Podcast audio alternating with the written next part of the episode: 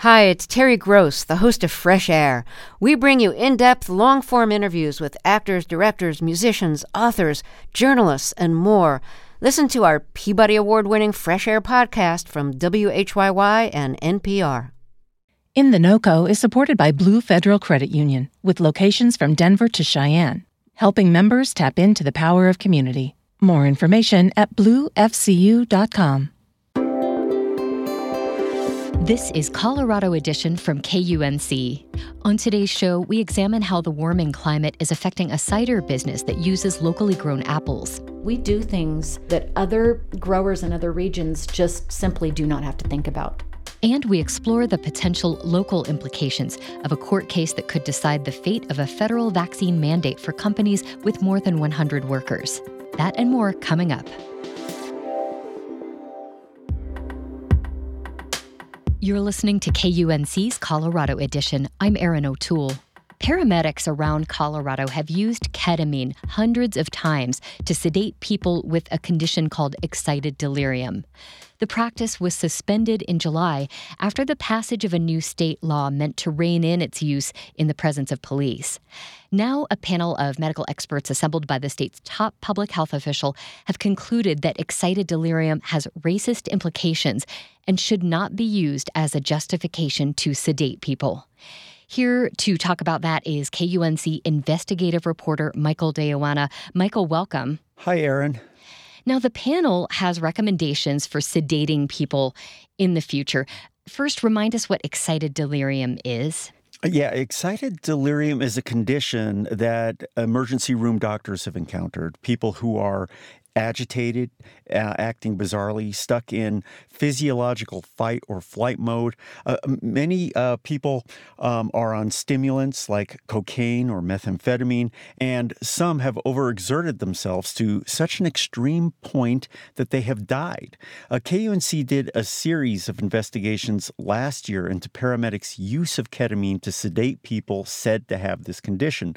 One of the experts we spoke to was retired Dr. Mark DeBard, a professor emeritus of emergency medicine at Ohio State University. He played a key role in helping to define excited delirium. He said he first started noticing cases in the 1990s. By the early 2000s, it became obvious uh, that we were seeing more and more cases of this. And I start reading about them all over the country uh, in custody of law enforcement and EMS dying before they get to the hospital. So DeBard formed a task force with peers around the country who were seeing the same kinds of cases. And in 2009, they issued a white paper through the American College of Emergency Physicians. It defined excited delirium syndrome and how to treat it. You can't talk these people down. You have to intervene medically, usually with sedative medications. It calms the entire body down uh, and it interrupts this feedback loop, uh, allowing their body to return to normal. And how did they decide on ketamine? Ketamine is a powerful drug, and emergency doctors like it because it acts so quickly. But you know, obviously they can't administer it themselves, as uh, situations that Dr. DeBard told us about are occurrences in public places or people's homes. Typically, what happens is someone calls 911, and because of that, police are on scene along with paramedics. So it's the paramedics who give the ketamine. And in the last decade or so, this practice of sedating people said to have excited delirium has spread to at least 34 states. That's according to K. KUNC's own count because nobody's tracking this. Right. And of course, that number includes Colorado. Yes, uh, but as you noted earlier, when a new law was enacted, the state suspended the practice. And at least one agency, Aurora Fire Rescue, seems to have abandoned its use altogether. Um, that's the agency, by the way, that sedated 23 year old black massage therapist Elijah McClain in 2019. I'll say more on how his death factors into all of this, as well as the law in a second. But first, uh, we need to go back um, more than a year to August of 2020 when Jill Hunsaker Ryan, the executive director of the state's Department of Public Health and Environment, announced the panel of medical experts and what she called a thorough review of the waiver system that allows paramedics to sedate extremely agitated people with ketamine. Right. I remember when that was convened. Yeah, and it came amid uh, fairly intense uh, media scrutiny. There were cases where it wasn't clear whether some people who had been sedated even had excited delirium. And um, it was launched after KUNC's investigation that found paramedics around the state sedated people 902 times for excited delirium and extreme agitation in a two and a half year period. But, you know, by the way, Dr. DeBard told us that was about 15 times more cases than he'd expect to see. Well, and I remember the promise was that the panel was supposed to issue findings in about three months. Yes, so obviously it took them a lot longer than that to complete their 125 page report. Um, you know, they did their work quietly behind the scenes, not talking to the media, not even identifying who was on the panel. But now that the report is out, we know the people on the panel, most of them doctors with a range of relevant expertise to ketamine, uh, behavioral health, emergency medicine, and so forth. I, I spoke to some of them about out their report's top line finding that says excited delirium is linked to racism and should not be used as a basis to sedate a person. Here's a member of the panel, Leslie Brooks, a family and addiction medicine doctor who works in Larimer and Weld counties. She says excited delirium is a sketchy diagnosis. It lacks a unifying uh, criteria. It lacks specificity. Um, it is incredibly subjective with use of non medical criteria such as hyper aggressiveness, increased strength, um, as well as failure to respond to police commands things that are so subjective um, that they that they disproportionately uh, impact uh, communities uh, of color and so we very squarely said um, that that is not a valid uh, diagnosis, and we're not alone in that. There are national organizations that we align with. The American Medical Association has said the same, the World Health Organization, and the American Psychiatric Association also don't recognize this diagnosis. Now, this isn't to say that paramedics won't encounter extremely agitated people. Um, the panel also understands that sedating them with ketamine might save their lives, but those cases are expected to be extremely rare, limited to people who present, quote, a serious probable imminent threat of bodily harm to self or others. Um, that's according to the report. Luis Verduzco, an anesthesiology and critical care doctor on the panel, said before that point is reached, there should be efforts to de escalate a situation and to calm people. And, and moreover, uh, that if ketamine is used, that paramedics must make the decision independently based on their training. We are recommending that in situations that a patient is severely agitated, that they are a threat to themselves or others, a threat that is severe, that's probable, that's imminent, and where verbal de escalation and potentially physical restraint, if appropriate, um, have failed.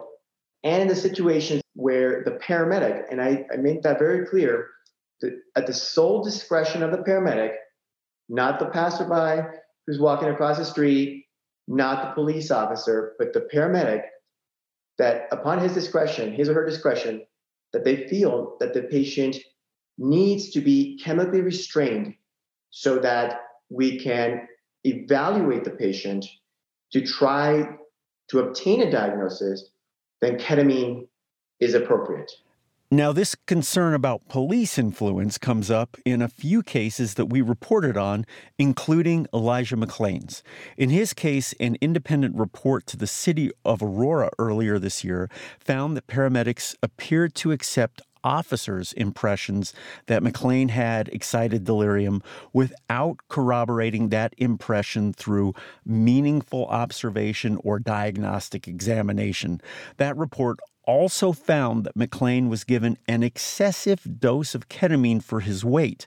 The, the issue of appropriate ketamine dosages is addressed in the report too, with a specific weight dose recommendations. There's also a call for racial equity and implicit bias training in the report. Well, these recommendations appear to align with that new state law, the Protection of Persons from Restraint, that Governor Polis signed over the summer summer. Yes, and we reported um, on that bill in the process um, throughout um, the earlier part of this year. I, I asked a co sponsor of the bill, Representative Leslie Herod, a Denver Democrat, uh, what she thought. She wasn't available for an interview, but in a statement, she said she was heartened to see the panel establish a careful process for the oversight and administration of the drug. She was glad to see a recommendation to require data collection and that it rejected. Uh, excited delirium as a diagnosis because it is prone to racism. So, what comes next? Well, I asked that question to Colorado's chief medical officer, Dr. Eric France.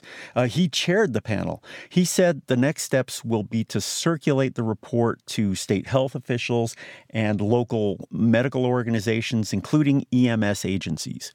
I expect a, a strong communication with these entities as well as with our communities who are impacted by the policies and practices in paramedic care. Uh, and from there in 2022, I think we'll be working towards interpreting and defining whether there's a role for ketamine in the future as part of the armamentarium for chemical restraint I should say some of those agencies have been staunch defenders of the practice. I'm reaching out to them for their perspectives as the report circulates, as uh, there will be big questions here for the emergency doctors and EMS agencies who want to use the drug to sedate extremely agitated people. Well, Michael, I have one final thought. The recommendations are, are just that they're recommendations.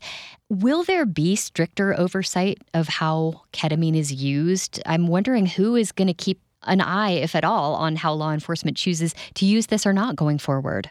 Yeah, well, one area um, in the report um, regarding oversight is that the panel discovered Colorado is one of only two states that do not license EMS or ambulance agencies at the state level. And that limits the state's ability to investigate complaints. Um, the panel recommended that the state consider changing that to create more uniform standards and protocols, along with oversight to assure consumer protection. All right, we'll leave it there for now. Michael de Yoanna is KUNC's investigative reporter. Thank you so much for joining us. You're welcome. Last month, federal health and safety officials announced an emergency temporary standard mandating COVID 19 vaccines for companies with more than 100 workers. Now, numerous lawsuits challenging the mandate have been consolidated into a case that's being heard by the Sixth Circuit Court. Coming up after the break, we'll hear more about that vaccine requirement, how it could impact companies, and the potential implications that could come from the court case. And all of this comes as we get closer to the one year mark since the COVID vaccines first became available here in Colorado.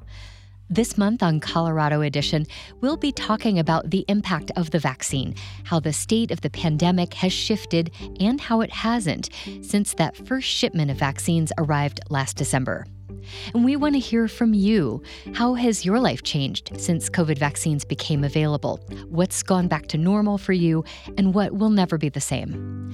You can leave us a voicemail at 970 703 4081 or send us an email at coloradoedition at kunc.org. We may use your message in an upcoming episode of our show.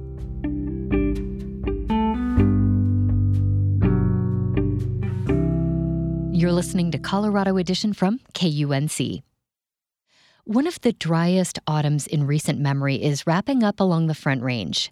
Denver's winter has started with a whimper, and the parched mountains to the west aren't faring much better. The Mile High City has already shattered its 87 year old record for the latest measurable snowfall. It's also a little more than a week away from breaking an 1887 record of 235 days straight without snow. As enjoyable as the weather is, climate scientists warn that prolonged drought could threaten the region's water supply. The scenario is playing out across the Rockies and the broader western United States, which is experiencing a mega drought that studies link to human caused climate change. And that climate change is also having an impact on the state's agricultural sectors, including the fruit grown on the western slope. KUNC's Ray Solomon has more. This is Ashmead's Kernel. It's just a lovely, lovely, lovely apple. Carrie Williams owns Snowcap Cider outside of Cedaredge, Colorado. They craft hard ciders exclusively from Colorado grown apples. So in here I have cider apples from France and England that we grow. I have my regular stuff that I'm juicing. I have with a plethora of things, and cider apples are still coming in. It all started years ago when she married into a fruit growing legacy. My husband is a fourth generation fruit grower, and the family has been growing stone fruit and apples in the Surface Creek area for 109 years. Their vast apple orchards and packing facilities are centered in Delta County, and at an elevation of 6,130 feet, it's not the most obvious area to grow fruit. You know, it's very unpredictable and it can be very volatile. And so in the spring, you know, we have to be prepared for many different things, including the likelihood of an unseasonal frost, which is why they have an array of protocols to handle that kind of situation. From aggressive pruning throughout winter to wood fires, propane heaters, and wind machines to warm up the air. We have to work very, very hard to grow at this elevation. We do things to grow here that other growers in other regions just simply do not have to think about to survive, to grow fruit in this area. And Williams has tapped into that hard won intergenerational fruit growing knowledge to cultivate her traditional cider specific apples. Cider apples are to cider what wine grapes are to wine. They're amazing and hard to grow. Overall, she says they are small, produce little juice, and they're disease ridden. But all the extra effort is worth it in her family's Colorado orchards because of the unique qualities the region's climate bestows on the fruit. The flavor is just so intense compared to other growing regions. And whether it be a sweet tart apple like the Honeycrisp or whether it be a Dabinett, you know, English cider apple, I'm telling you that it is producing very hyper expressive flavor. That's why we do it. It's incredible fruit. I think it's freshness. Horst Caspari is a horticulture professor at Colorado State University. He's also the state viticulturalist. High mountain air in a food product. Caspari says some combination of Colorado's high UV radiation, alkaline soils, and snowmelt irrigation accounts for the terroir of the fruit. When we have no explanation for anything else, we call it terroir. It's the soil, the environment, the human spirit, whatever. That's that's terroir. That's unique to this place. Exactly what it is. If you knew that, you wouldn't call it terroir. Perhaps the most important ingredient, he says, is the swing in temperature between the region's hot days and cool nights. High light, good photosynthesis, will give you more, more sugar.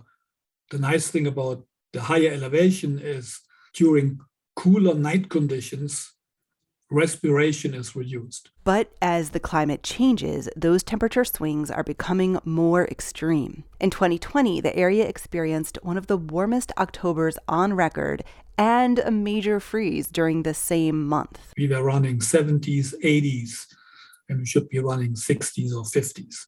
All our plants were fully leaf, green leaves, being happy because it was nice and warm and then we went to 14. Caspari says that killed a lot of plants all the way down to the roots. He estimates the Grand Valley lost 70% of its various crops. And for Bruce Talbot, that includes peaches, cherries, and wine grapes. In the end, probably 40% of everything we have is damaged to the point it will shorten the life of those orchards, if not uh, require them to be replaced immediately. Talbot is the farm manager at Talbot's Mountain Gold.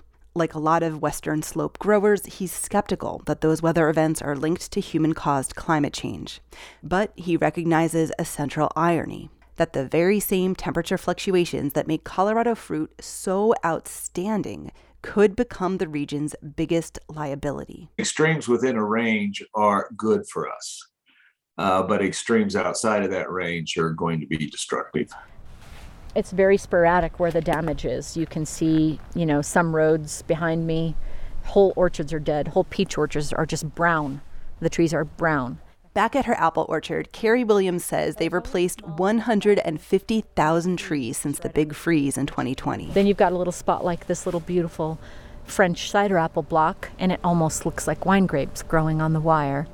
Just depends on where that cold settled down in. Right. Some trees got lucky. They survived and went on to deliver a bountiful harvest this year. Ray Solomon, KUNC.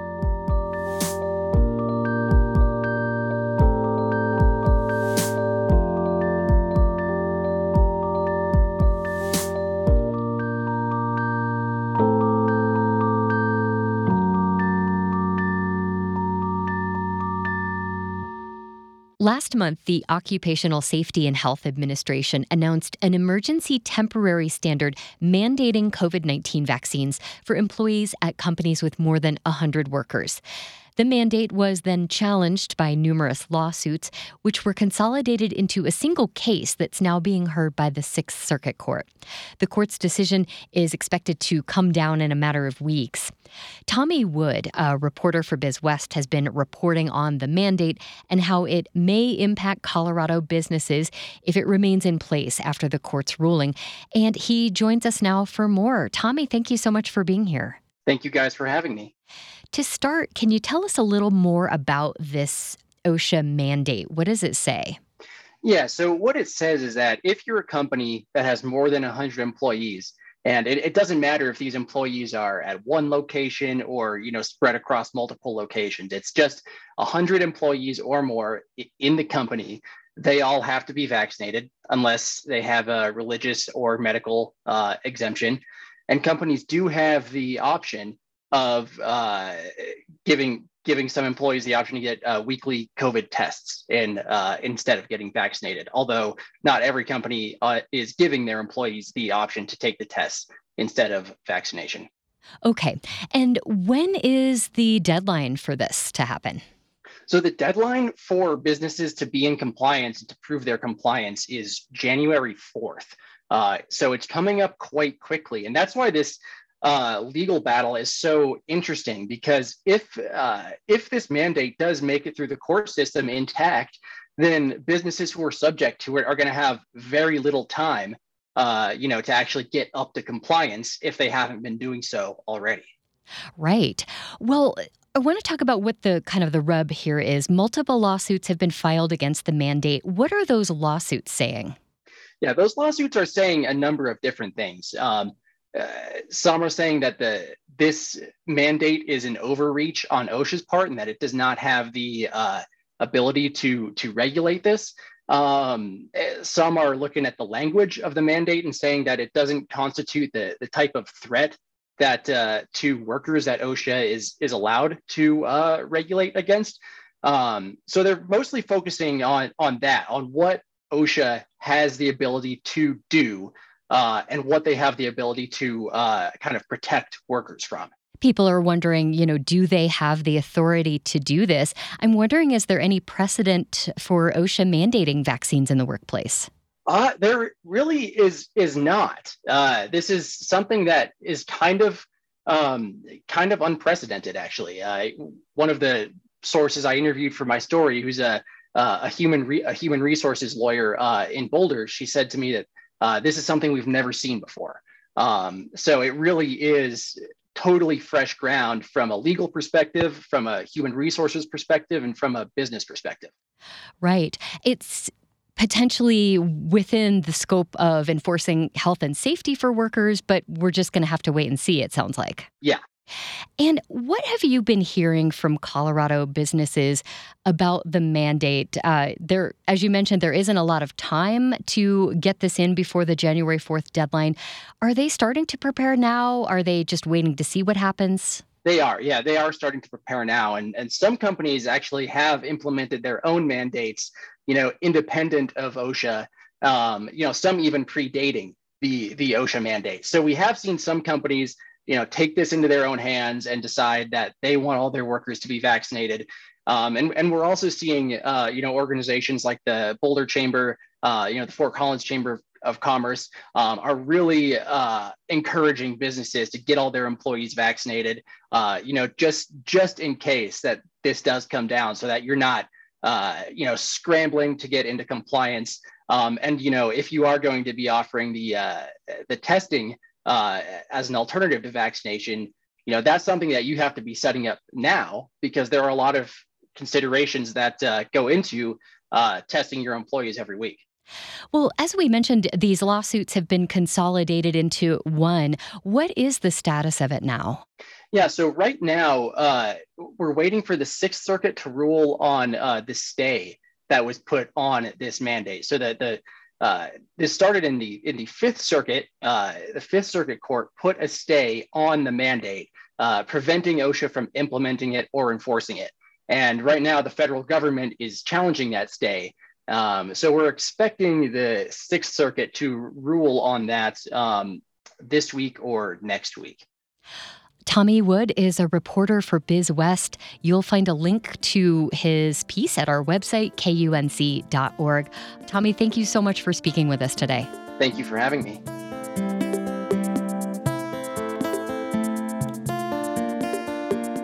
That's our show for today. Next week on Colorado Edition, the future earning power behind a college degree is significant. But a look at degree attainment rates show that some parts of the population are facing big disparities in higher education. We'll hear about an organization in Weld County that's helping women get into higher ed and leave with degrees in hand. I'm Erin O'Toole. Our production team includes Henry Zimmerman and Tess Novotny. Jackie High is our digital editor. Brian Larson is our executive producer. Our theme music was composed by Colorado musicians Brianna Harris and Johnny Burrows. Thanks so much for listening. This is Colorado Edition from KUNC.